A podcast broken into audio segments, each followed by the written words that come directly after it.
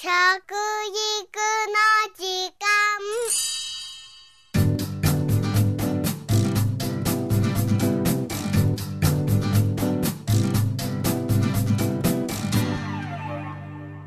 服部幸男です。食育の時間ポッドキャスト。ユッケという牛肉を生で食べるメニューで食中毒が発生しました。今回は細菌性の食中毒で O111 という腸管出血性大腸菌によるものが原因だったんですね。O157 っていうのは随分有名になりましたけどね。同じ腸管の中にある出血性の大腸菌です。これはね菌が100個ぐらいありますとね出血してですねいろんな原因でお腹が痛いとかいろんなこと起きるんですけども実はあの非常に温度に弱いんですね。80度大体1分でですね菌が死滅してしまうんですね。それでこれ半数動物の腸の中にベロ毒素という毒素が生まれるんです。これがあの腹痛を起こすということなんですけども、え半数動物というのは胃がいくつもあってですね餌を3箇所4箇所牛ですと4箇所ぐらいにこう分けて食べたりする。そういう間に生まれる菌なんですね。ですからね馬にはないんですよね。そして生で我々はね子供の頃からね食べちゃだめだよと言われて育ったんです。特に、うん、ユッケもねそんなの食べてると体に悪いよとこう言ったんです。ところがあのいわゆるですねタルタルステーキっていうのがあるんですね。これはね牛じゃないんですよ。豚でもないんですね。実は馬なんですね。フランスでもねタルタルステーキ専門店っていうのがありましてね。これはね半数動物でないもんですからこのベロ毒素である O157、O111 はいないんですね、まあ、そういうことで許可はされていたと。その他にあの今回基準の中でね生の牛肉は生食用ではありませんでしたとこういうことなんですが決して生食用というのは普通なかなかなくてですねレバーに関してはですね一応生食用という基準が設けられていてですねそれはあのチェックされたものが放送されてくるんです。ですけど今はですね牛肉で生で食べるユッケ用のものっていうのは基本的にはないんですね。ですから周りを全部削いでですね中の菌がついてないところだけ食べさせるということで、まあ、世の中にそれが普及してたというわけなんですけどね、まあ、これも今、厚生労働省がですねこういう事件が起こると基準ができるんですけど食品衛生法にですね新たに生食用の肉に対する基準を設けることになったと。こういうことです。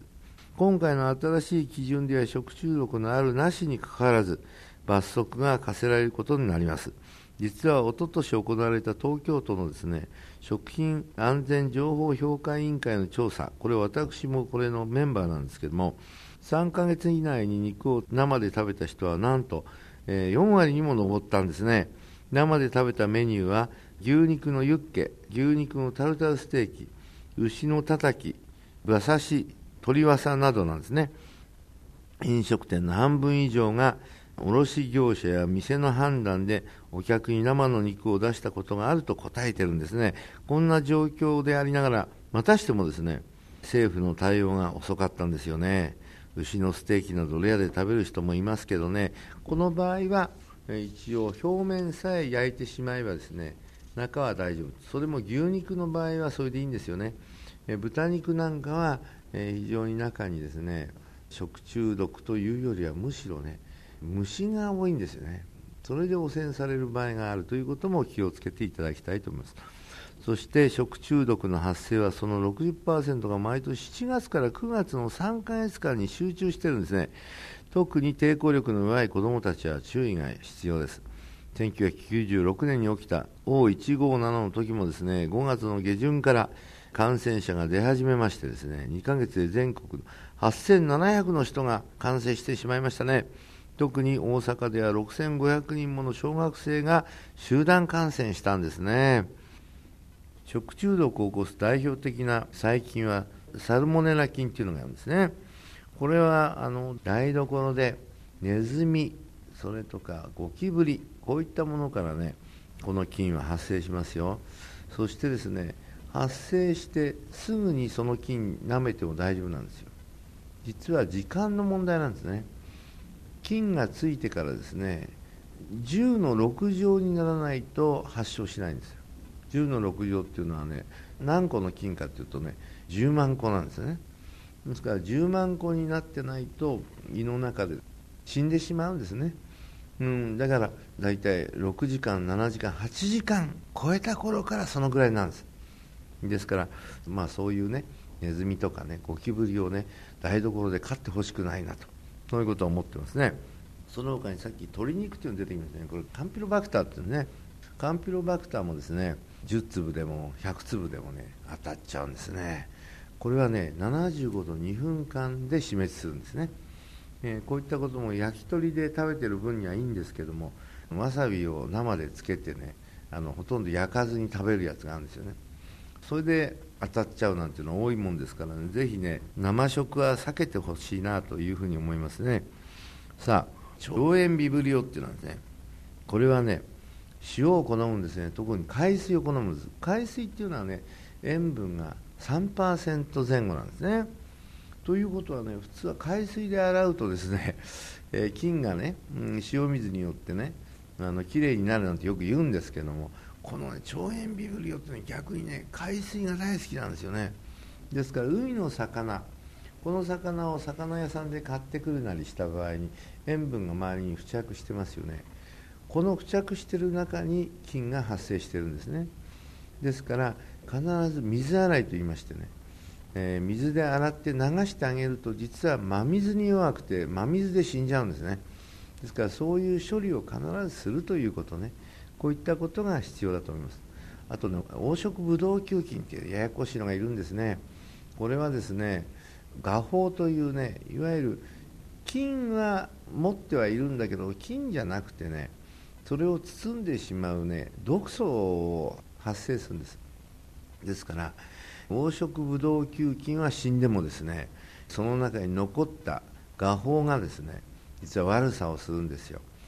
これは熱に強いんですね。350度で燃えるような中にですねその菌を1時間入れてても知らないんです。菌じゃないから。それは毒素だからなんですね。ですから怖いんですね。えー、こういったものはどこについてるかっていうと、ね、よくね指を怪我してねバンドエイドを巻いててそれで魚をいじったりですねあとお寿司屋さんが時々ねバンドエイド巻いてそれでどうも傷ついてるんだろうと思うけどそれで握ってる人いるんですけどとんでもない話ですね。こういうような不衛生な扱いをですねやっぱりやっちゃいけないなということなんですよね。この他にセレウス菌とかウエルシ菌っていうのいましてね特にカレーライスとかね